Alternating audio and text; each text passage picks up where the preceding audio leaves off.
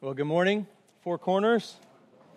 What a blessing to gather today again to worship the Lord. And as we see our, our children going out there to know that they are being taught the gospel of Jesus Christ, that they're being taught the only hope in life and death, that they are being taught that there is hope in this life that transcends uh, just the material, that they are being told that they are not uh, evolved apes, but rather human beings made in the image of God, that they are loved by God, and that through Christ they can be with Him forever.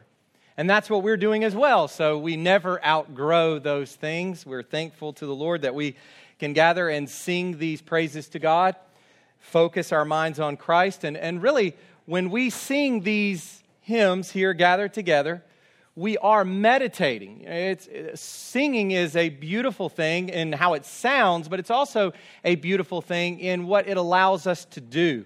As we go through these words very slowly, we are forced to, to consider every word as like a drop of honey. And so, meditating our way through these songs. I know it's tempting for us as we go through these songs each week to check out mentally. We can sing the words and not be thinking at all about what they mean. I think we're all guilty of that. But our hope and prayer is that we will truly meditate when we gather like this and sing these songs. If you would go ahead and go with me to Genesis chapter 33. Trey was correct. We are there today, and we, yes, have been in Genesis for a long time. We are continuing our series through Genesis. I will remind you all that I think we were in John for about two years. So, John's only 21 chapters, so we got a little bit more to cover here, but we are, yes, quite a ways in, and I anticipate uh, our time in the Joseph narrative. One of my favorite passages, as I've said before, uh, one of my favorite passages or chunks of scripture in all of the Bible is the story of Joseph in Egypt. And so we're getting closer and closer, only a few chapters away from that. But we are now still working our way through the life of Jacob, the patriarch. One of the things I've said many times is that when we come to the book of Genesis, we really are looking at the God of Abraham, Isaac, and Jacob. That is the focus of this entire book, establishing the covenant relationship between God and his people as he demonstrates his faithfulness and keeps his promises to these three patriarchs. Just to center us on Christ, as we're going through and to piggyback off of what Trey was saying, there are two big picture ideas that I hope have captured you about Christ as we've gone through Genesis up to this point. And the first of those is as Trey mentioned Genesis 3:15, where the Lord makes a promise that he through the seed of the woman will crush the head of the serpent. And so, before the serpent enters the scene, before Adam and Eve sin, we have a perfect world. A world of perfect relationship and fellowship with God, between humans and with nature. And all of that is ruptured and broken at the fall in Genesis chapter 3. And what the Lord promises the humans is that He will send a descendant, a seed of the woman, who will crush the head of the serpent and restore all things. And so we know as we open up the rest of the Bible, as we continue going through the remainder of Scripture, we know we're looking for this individual. But then we come to Abraham in Genesis chapter 12, and Isaac and Jacob. And this is the second big picture Christ pointer in the book of Genesis. And that is a promise that the Lord makes to the patriarchs where he says, In your seed, in your offspring, all the families of the earth shall be blessed. It's a repetition of what we find in Genesis 3. So now we know that there will be one individual who will come from the human race who will undo the fall and defeat Satan. And there will be one individual who will come from Abraham, Isaac, and Jacob who will bring blessedness to the world. And so we find ourselves in the middle of this incredible story here in chapter 33. And what we find in this passage as we come to Genesis 33 is that two major elements of Jacob's story flow together into a, a, climactic scene. So, Genesis 33 is a climax of sorts. It's not the climax of Jacob's life, it's not the climax of this section of the book, this larger section of the book, but it is a climax nonetheless. And we get, as we come to this climactic chapter, this climactic scene, we really have two rivers that are flowing into it. And so, briefly, by way of introduction, I want to mention each of those. The first element has to do with Jacob's brother, Esau. Let me take you back a few chapters to chapter 27. If you'll just quickly flip over in your Bible to chapter 27, verse 41. This is the first stream or river that is flowing into the passage we're looking at today chapter 27, verse 41. Now, Esau hated Jacob because of the blessing with which his father had blessed him. And Esau said to himself, The days of mourning for my father are approaching, then I will kill my brother Jacob. So, the first stream or river that is flowing into what we're going to look at today, this pool, this chapter, is the hatred of a brother from 20 years before. You'll remember that Jacob deceived his father. He pretended to be his brother. He went into the room and he received the blessing from his father. Of course, this was all according to God's providence, although Jacob was responsible for his deceitful act. He takes the blessing from his father, and Esau is left with no blessing. And we know that at the end of that account, that Esau's anger burns against his brother and he wants to kill his brother. Well, their mother, who loves Jacob more than Esau, the father loved Esau more, really messed up family. We're seeing a lot of those in Genesis. But the mother of Jacob says to Jacob, You need to get away because your brother's going to kill you. And so she slyly goes to her husband Isaac and has him send Jacob off to find a wife at his distant relative Laban. This is the brother of Jacob's mother, Rebekah. So, at the instigation of his protective mother, Jacob leaves, and for the last 20 years of his life, he has been living away from his family, his immediate family, with his uncle Laban in Mesopotamia. But now Jacob is returning, and he must face his brother. The brother who 20 years before, when he last saw him, when he last heard from him, he understood that this brother wanted to kill him, was waiting to murder him, like Cain and Abel. So now Jacob must face this potentially hostile brother. And to make matters worse, when Jacob sends messengers to Esau, they return with this message. Chapter 32, verse 6.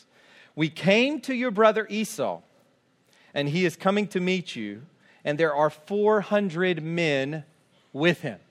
This is incredible. I mean, Jacob sins. He's been, it's been 20 years. He doesn't know what's in Esau's heart, what's in Esau's mind. He sends some messengers forward, gives quite a, a friendly greeting, and the messengers come back and they don't say, Esau said, Great, I can't wait to see Jacob. Uh, I, I'm really happy to see him, but he's coming with 400 men. No, it's silence, and he's coming with 400 men. Jacob, of course, at that point falls apart. And we have read through his response to that. But what I want you to see at this point is that today, as Jacob meets Esau, this element of his story reaches a climax. Jacob, in this passage we're going to look at today, chapter 33, will be reconciled to his brother Esau. So that's the first river of, of, of sort of history or a narrative context that flows into what we're going to look at today. Here's the second the second element that reaches a climactic point in this chapter has to do with Jacob's relationship to the Lord. Just as it has been 20 years since he has seen Esau, it has also been 20 years since the Lord first spoke to him. And this is what God said to him. Look at chapter 28, verse 15.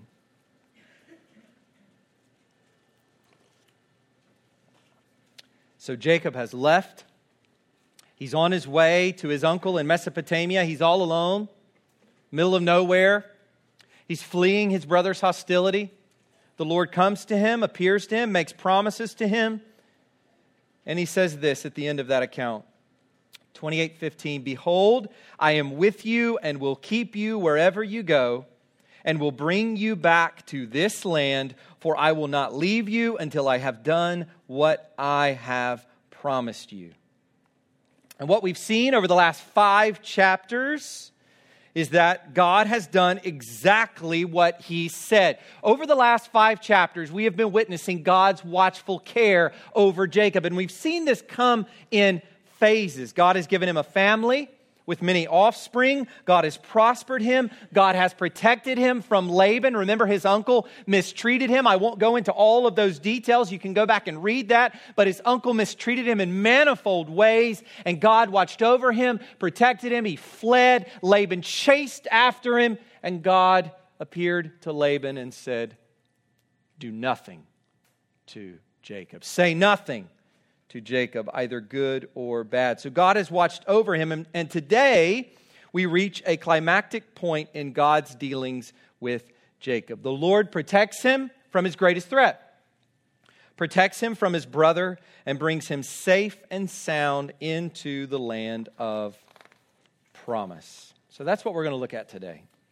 These are the two elements flowing together into a climax, into this passage. One, the reconciliation with his brother, and two, the watchful care and protection of the Lord over his life. That's kind of a summary of what we've seen so far leading into the passage for today. But I want to stop for a moment and just give a little bit of an implication here for us as we see this unfold, and it's this.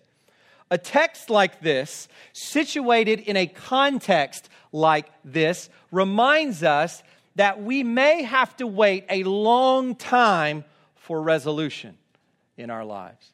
There are all sorts of things that we want to be right, all sorts of possibilities out there, sort of dark clouds. We may not be underneath that dark cloud now, but we see it coming. All kinds of things in our lives, maybe in relationships or in our health, other aspects of life under the big umbrella of reality where we want resolution now. Jacob has had to live for 20 years with this over his head, hanging over his head. And now, 20 years later, only 20 years later, does he get the kind of resolution that he is seeking. And that reminds us that the Lord does not work in accordance with our frail, fallible, finite expectations. God does not work in accordance with our timing. He does not do for us what we want when we want. He works with us as a father, as a wise father who does all things for his glory and our ultimate good, which we may not even have a concept of at any given time. So, the title for the sermon this morning is Safe and sound. And if you would go ahead and stand with me for the reading of God's word, we're going to read this entire chapter, chapter 33, verses 1 to 20.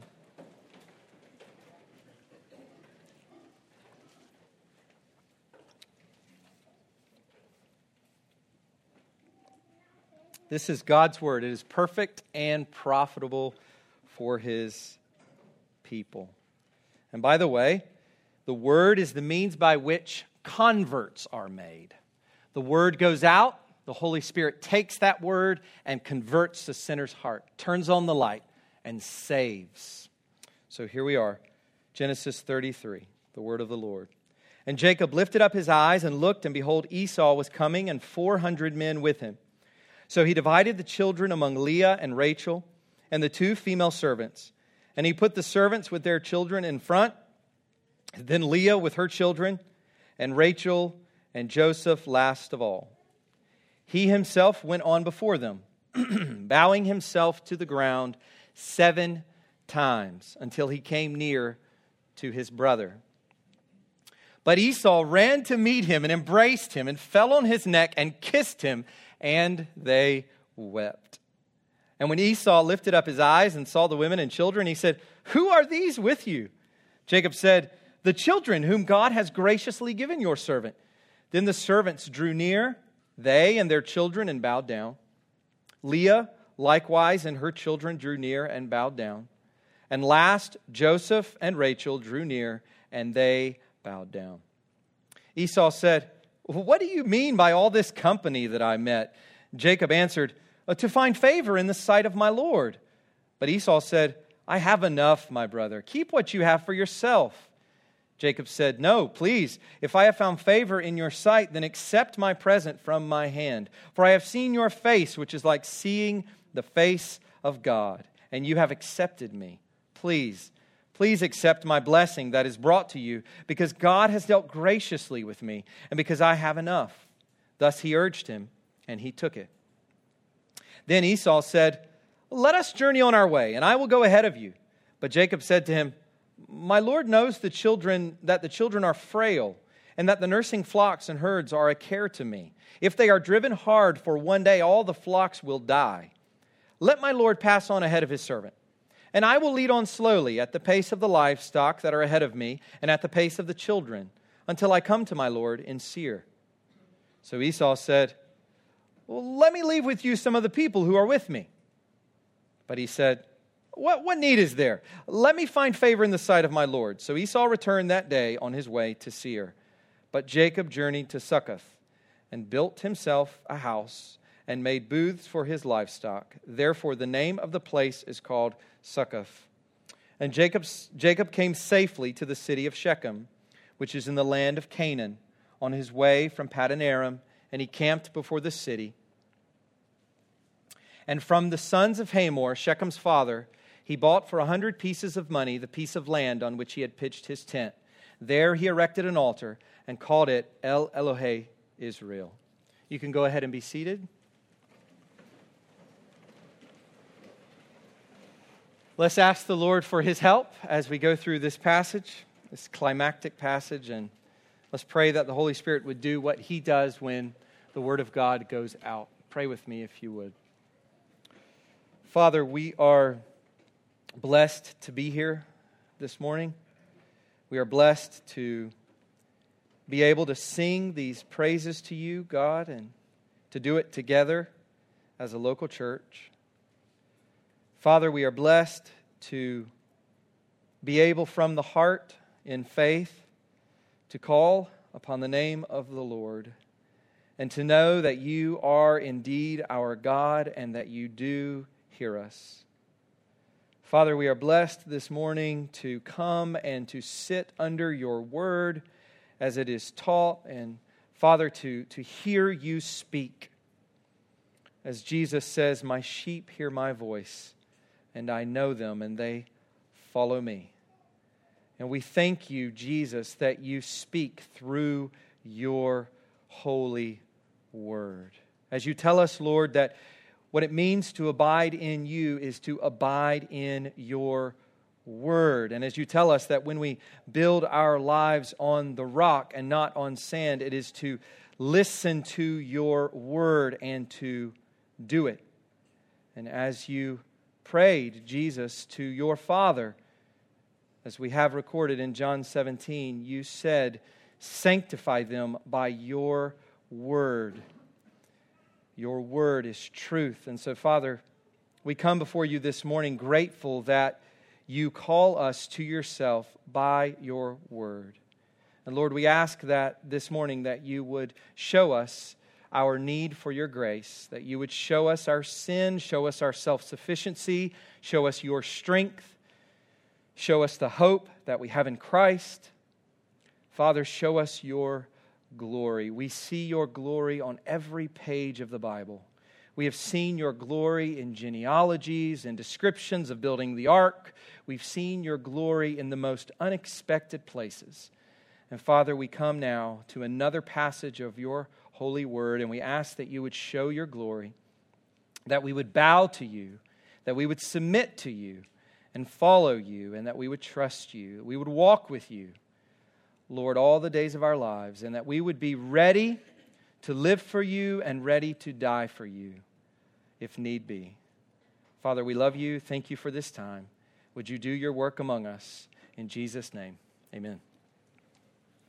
So I want to look at this morning three movements of this story, three movements of this chapter, this narrative, and you can see those in your bulletin. So they are these first, the greeting, second, the giving, and third, the going. Each of these chunks focuses on this one thing. First, you have the greeting between the two brothers, then, you have the question of the gift that preceded this encounter, and then finally, you have the departing of the two. They go out their separate ways. So, the greeting, the giving, and the going. So, let's look first at the greeting, and I want to highlight verses 1 to 7. So, let's read those again with uh, lots of focus here, if you would.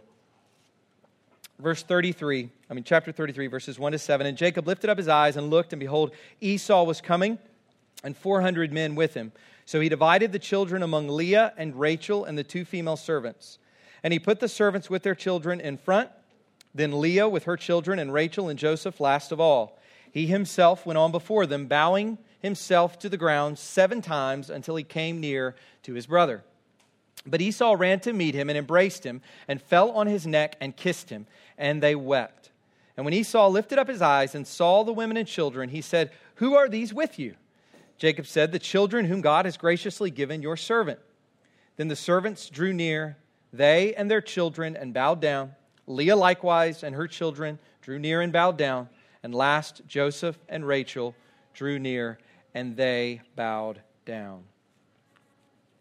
There really is a dramatic start to this scene, to the scene in these seven verses. Jacob looks up to see Esau and his 400 men approaching. I mean, before it was just a message from messengers. There's Esau and 400 men coming with him. Now Jacob looks up and he sees this small militia force coming in his direction. He divides his family, putting his favorite wife, Rachel, in the back with her son Joseph. And you can go back and look at how in the world it is if you're visiting with us today and, and you're thinking, hold on, his favorite wife. He has more than one. Yes, he has, he has two and two, uh, what would be considered wives, servants, concubines, whatever you would want to call them. He's got essentially four wives, these two servants of wives, and then he have, has Rachel and Leah.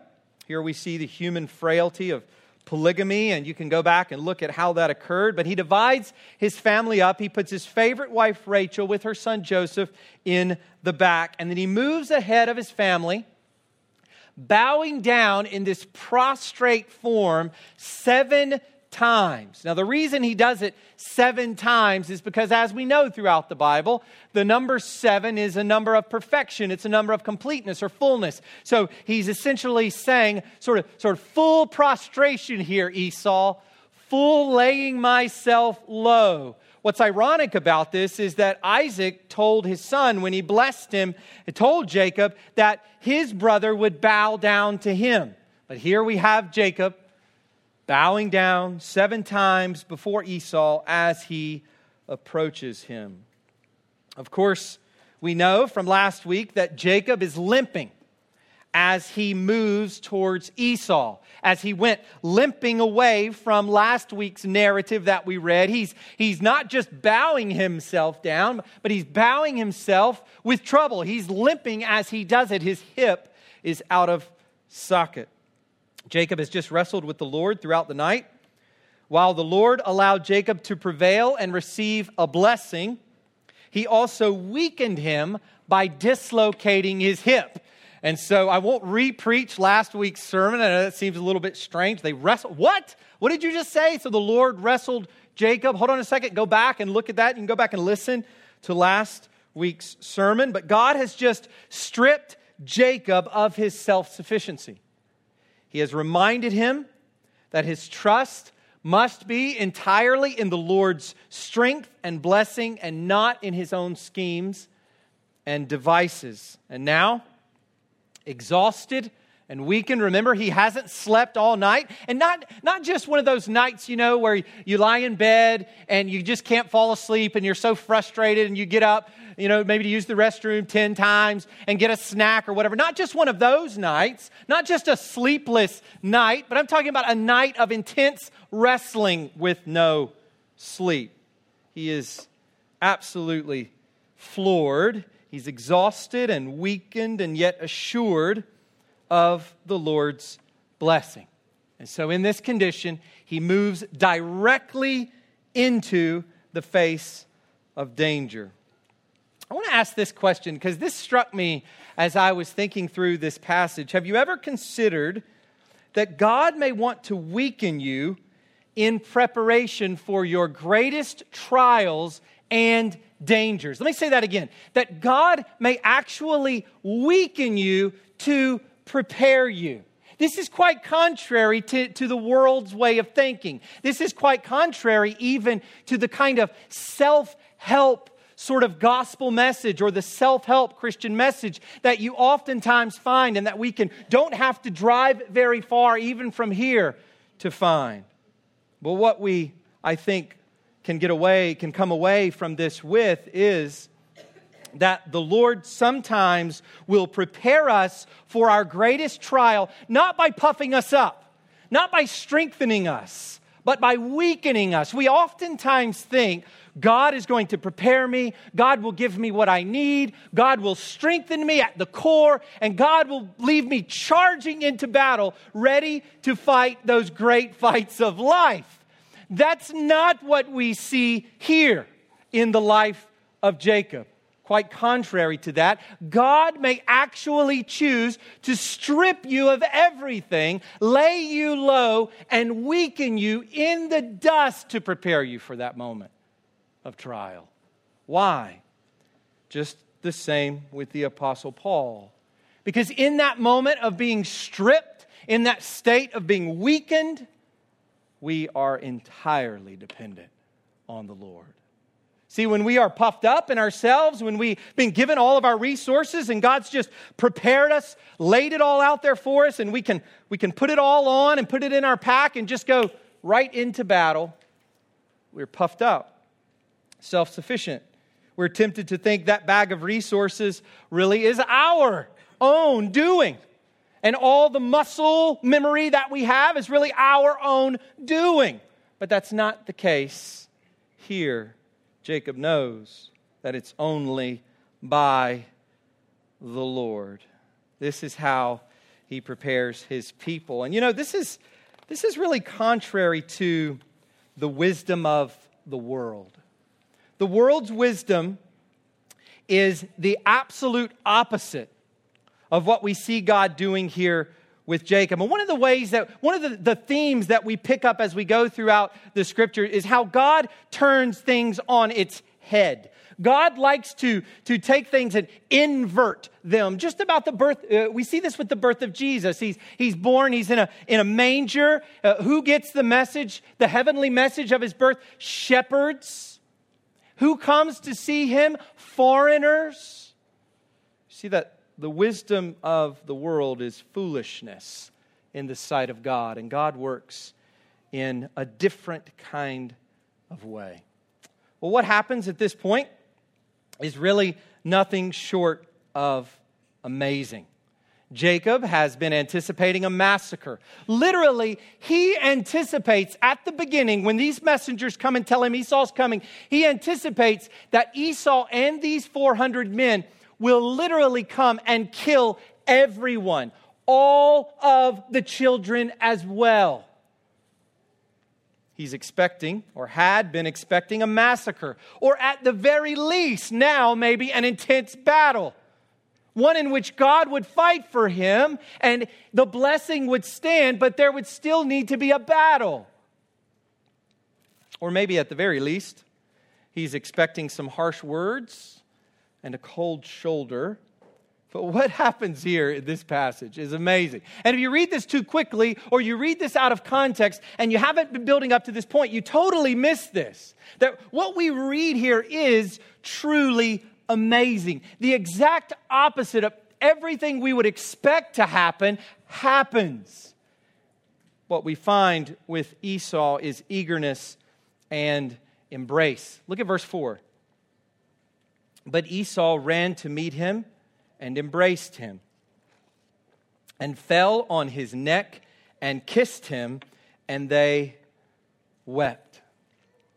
Instead of hostility, Jacob receives the warmest of greetings, filled with brotherly love. There's not a single trace here of any kind of hostility, jealousy, or any kind of grudge. What Jacob did to his brother in going in and deceiving his father to pretend to be his brother with those goat skins on his, on his arms, those go- that, that goat fur there, so his brother would, his father would think it was him wearing his brother's jacket so that his father, who was blind in his old age, would smell the smell of Esau and think it was Esau. All that deception, taking away the blessing from Esau. It's as though it never happened here in the disposition of Esau. And even more, he expresses delight over Jacob's family asking who they are and greeting the various groups as they approach. So, this is not uh, a massacre even of the children. This is a full on embrace of Jacob and his family, as though these two brothers were the closest brothers that you had ever seen. It is truly amazing. So, let's take a step back from this section of the text. What do we see here? by way of observation on a high level as we look at the whole? Well, first, when we look at Jacob, we see faith mixed with frailty, as we would expect. And this is the case with all the people of God. We must remember that as we relate to the people of God. As elders within a church, we must always remember that that's what we're going to find among the people of God is faith mixed with frailty. That's what we find in our own hearts faith mixed with frailty as we graciously relate to one another, ex- understanding the fact that we are going to witness each other sinning. We are going to see uh, offense against ourselves from our brothers and sisters in Christ. This is a reality among the saints of God. We are not yet glorified. We are not yet perfected in Christ's likeness. And so we are moving through this life being conformed to the image of Christ, imperfect and frail, yet being transformed all the while. And that is what we see here with Jacob. Verse 5, we see his faith. Who are these with you? And Jacob said, The children whom God has graciously given your servant. This is faith that expresses itself in gratitude and praise. Here we see Jacob's faith in the Lord is put on display. He trusts in God, he gives praise to God, he thanks God, he knows that everything he has, all of these family members, were a gift from God. So there's the faith, there's the strength. And yet, we see the same partiality and the same intense efforts to manipulate the situation in his favor. We see here that, that Jacob takes his, his servants and their children, these, these sons of his, these children who are his children, and they're in the front. If anyone's going to get killed, they'll get killed first. And then Leah and her children, they'll get killed next. They are tier two. And then we get to tier one in the very back. If everybody else gets murdered, then these are the people who will get away. Two, Rachel and Joseph. And of course, here you're getting a little, uh, a little foretaste of what we're going to find later when Joseph is the favorite. Just imagine how these people in the family felt, thinking, why are we in the front? Why? Why? Wait, oh, realizing this partiality, realizing this favoritism. And of course, we know that this is part of the storyline that we're going to see later when Joseph is the favorite of his father. And his father gets him his beautiful coat, and the brothers hate him. It all really goes back even to this period. Rachel, his favorite wife, and Joseph, his favorite son. This is the same old Jacob in a way and it is also the same old Jacob in these intense efforts to manipulate the situation. What is all this ridiculous bowing stuff? I mean, he's going over the top to make sure, just in case, okay, God, I know you're with me, but just in case, I'm going to make sure I'm going to do every, everything in my power to make sure that everything turns out okay. So we see here This is, in some ways, the same old Jacob, and yet it is a strengthened Jacob, a Jacob who trusts the Lord, but who is nonetheless, like us, imperfect in his walk with God. Second, when we look at the situation, we see the power, protection, and providence of the Lord in this story. By the way, I've said many times that as we go through these narratives of the patriarchs, we are piecing together our understanding of who the Lord is. What is he like towards us? How does he how does he deal with us in our lives? What are his attributes? How is he inclined and disposed towards us when we sin? And so forth.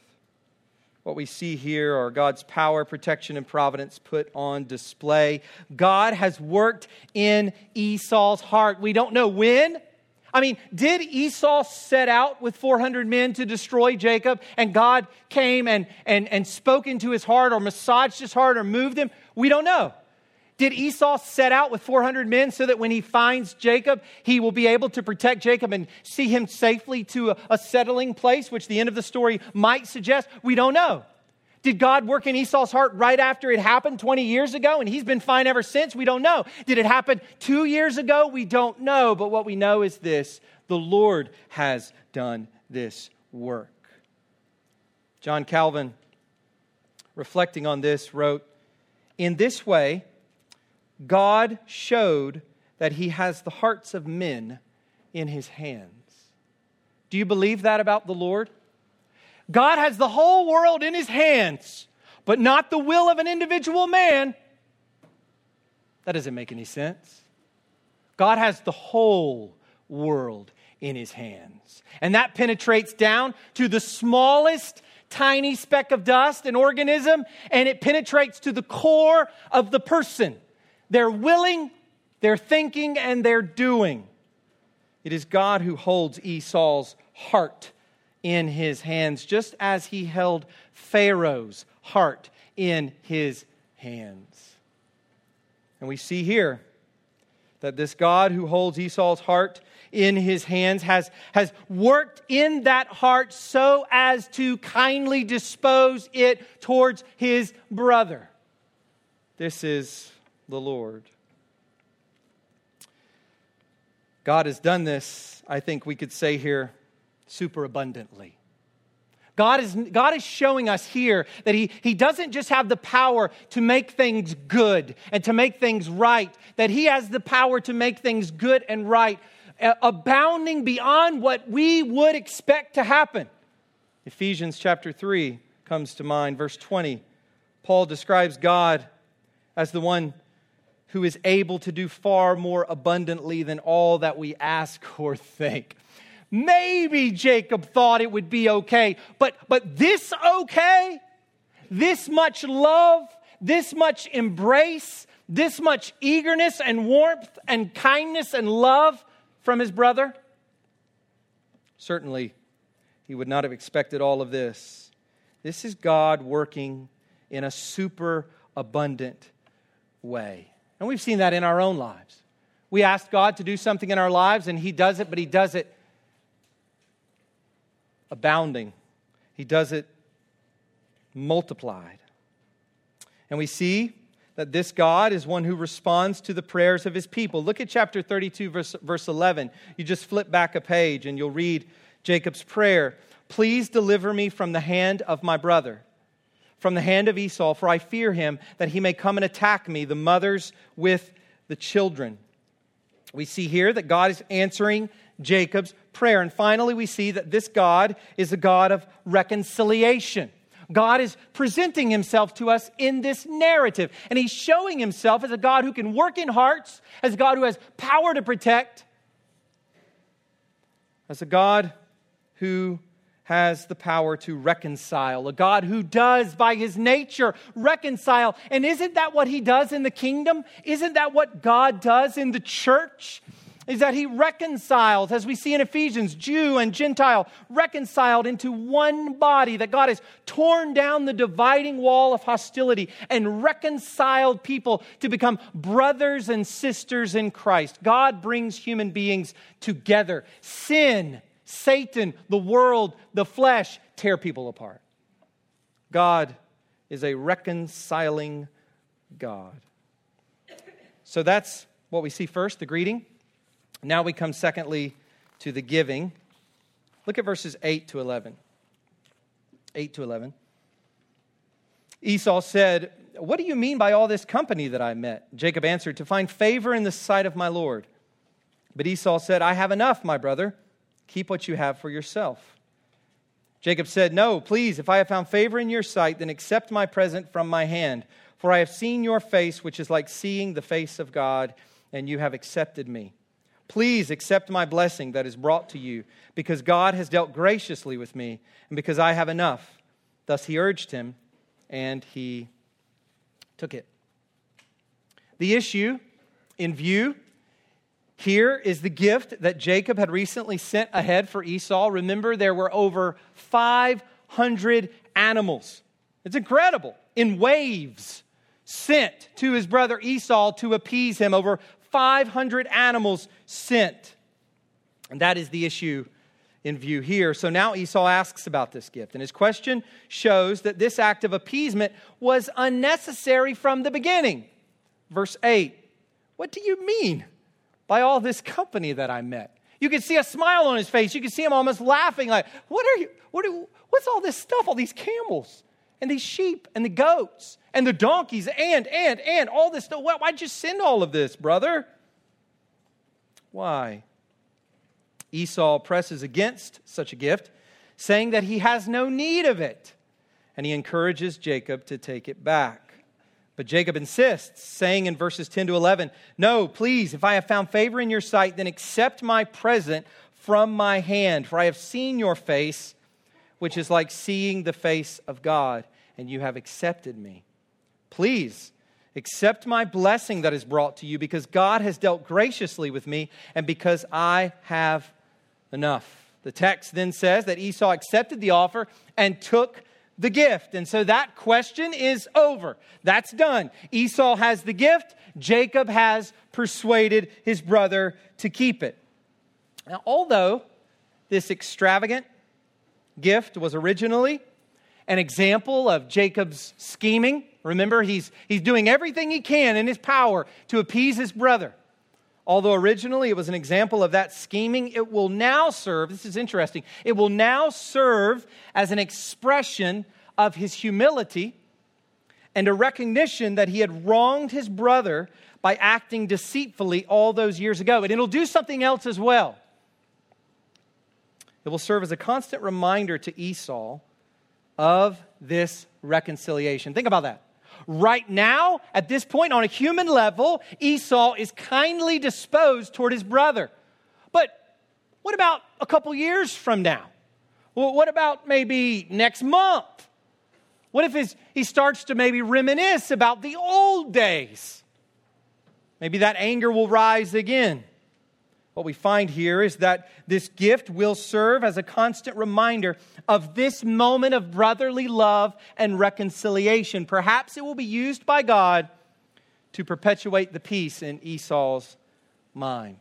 And one thing I think we can consider from that is that God can fold our folly into his faithfulness. And what I mean is this that there could be all kinds of instances in life where we do foolish things to try to go at it ourselves. And initially, we can say that that act was unwise, unneeded, self sufficient, self reliant. But that God nonetheless can take that, that, that foolish act and He can fold that into His faithful purposes in protecting us and keeping us and caring for us. And I think that's what this gift represents in the long run.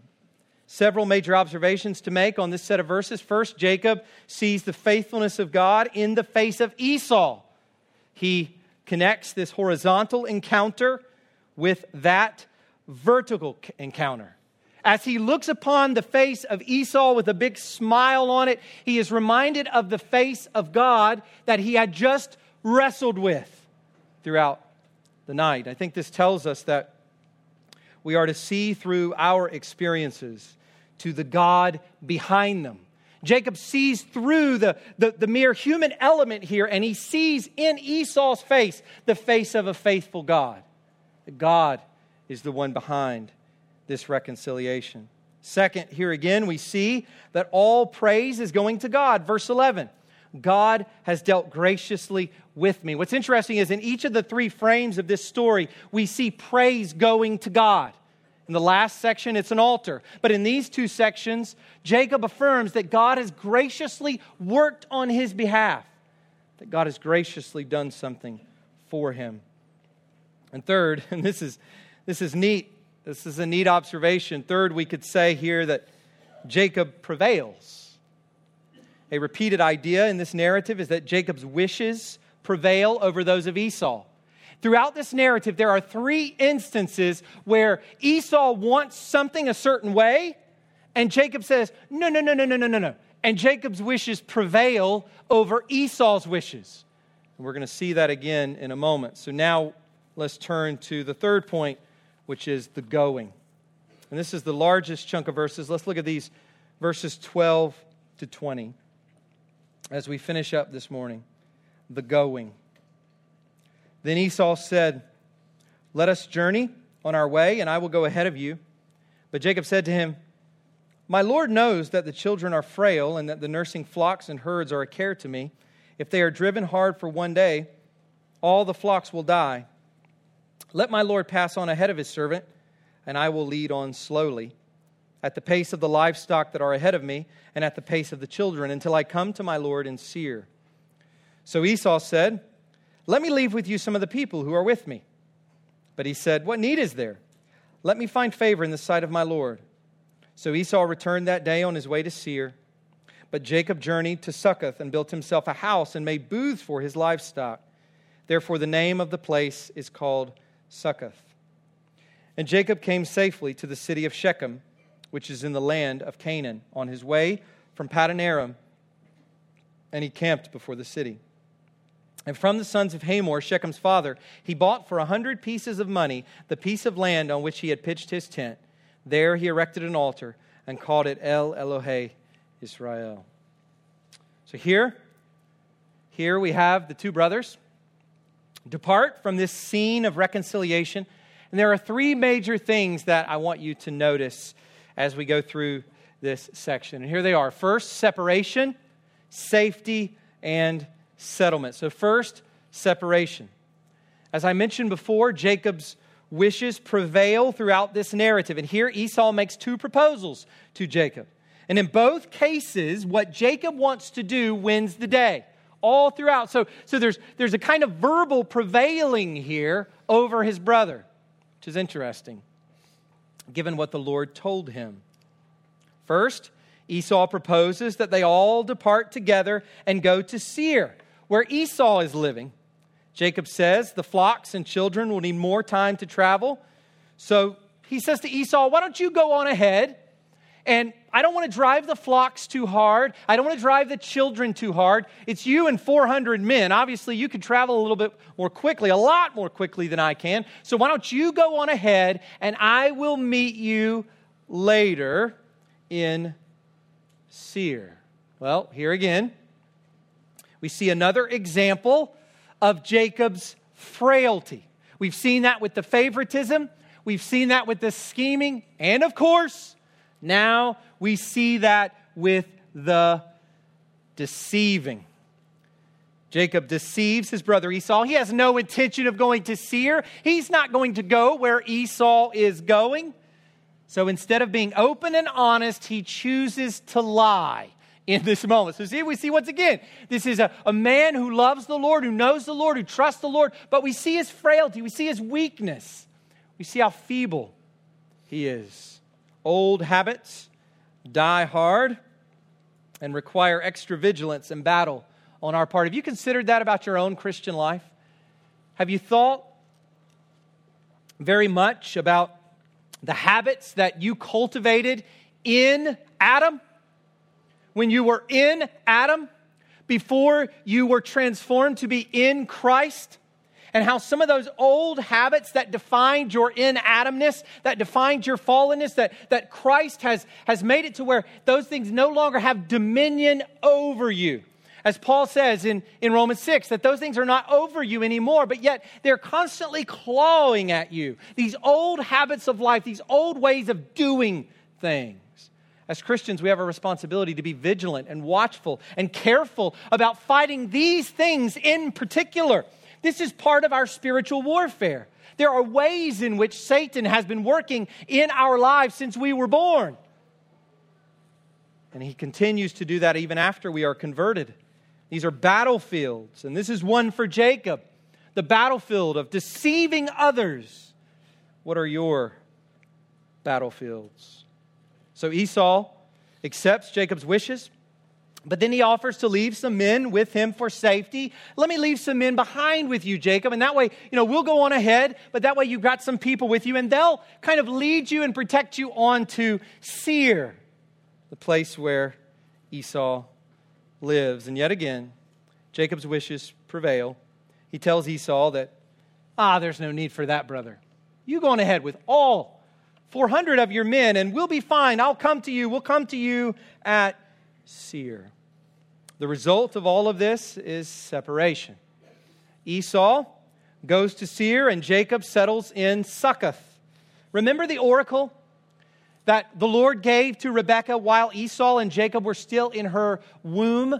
The oracle that the Lord gave, where he described that there would be conflict between these two sons and the nations that would come from them. Jacob knows that oracle. He knows that, that the two of them going to the same spot doesn't make any sense in the long run. There may be reconciliation now, but we know from the history of the Old Testament that Edom, the nation that came from Esau, and Israel, the nation that came from Israel, or Jacob, were at odds throughout the Old Testament. So Jacob does not need to go where Esau is going. But even more, Seir is not in the promised land. God had told Jacob that he would bring him back to this land, the land of Abraham and Isaac. So Jacob cannot leave now and head south away from the promised land. He is going into the land of promise. So, of course, separation is absolutely essential. And this reminds us of something else, too. I think this is really a small point, but I think it is applicable to us is that the Lord may wish for us to be reconciled without being joined.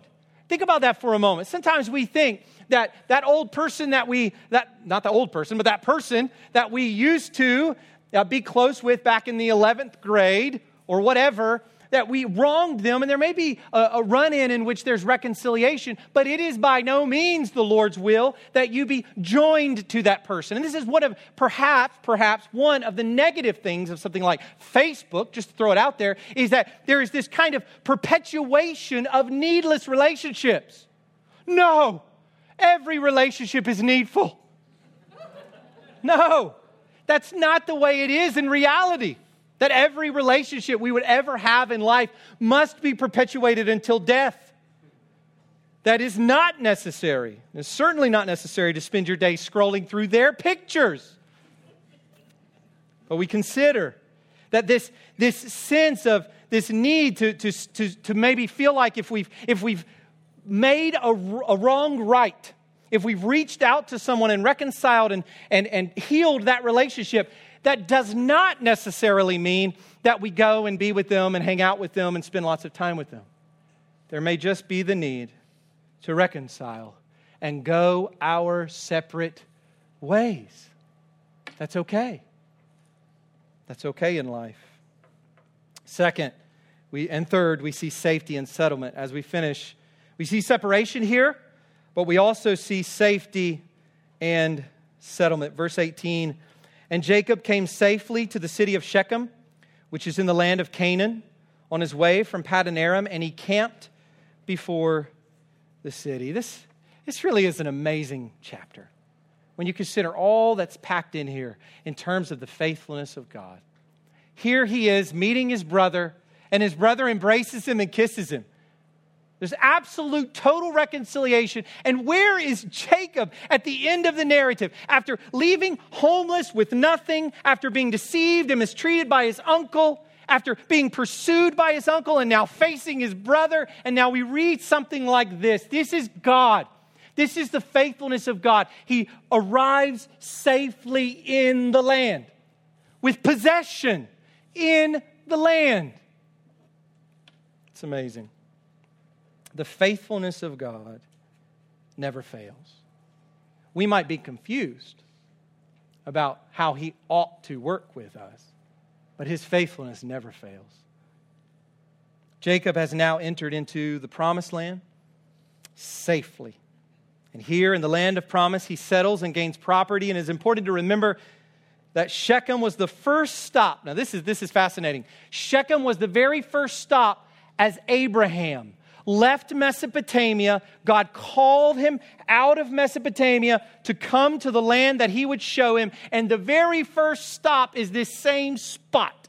It's Shechem, where Abraham builds an altar to the Lord. And here we read, in the same way, verse 20, there he erected an altar and called it El Elohe Israel, God, the God of Israel. Now, there is a new altar here, and it gives testimony to years and years and years, hundreds of years of God's faithfulness to the patriarchs. And now it is not just calling upon the Lord in a general way, but he calls upon the Lord as the God of Israel. Remember, Jacob prayed as God let him out. God appeared to him with the angels and all of that on his way to Mesopotamia. He said, I will worship him and he will be my God. And here we see El Elohe Israel. Jacob worships the Lord as his God, the God who has protected him, the God who has appeared to him, the God who has changed his name, and the God who will be faithful to his descendants. Let's pray. Father, we thank you for your faithfulness demonstrated all throughout your word. We thank you for a passage like this, which puts your faithfulness on such display. How we see your control over Esau's heart, how we see your faithfulness in transforming Jacob and being patient with him in his sin. We see your providence we see you protecting your promises made even to Adam and Eve through Abraham and Isaac and now Jacob. We see a testimony to you in this altar. Lord, as we gather here this morning, it is a testimony to your faithfulness to us as your people are your temple. That there is no place, there's no place to which we go and remember the Lord is our God. We are the temple of the living God. We gather this morning as the temple and we praise you, Father, that you have been faithful to us in so many areas of our lives. We ask that you would sustain us, that you would continue to keep us close to you, and that we would trust you, God, even when we are stripped of all our strength, even when life seems hopeless and empty and dark that we would trust in the Lord our God. You are the God yesterday, today, and tomorrow, the same God, and we will be with you forever. Thank you for these promises through Jesus Christ our Lord. In his name, amen.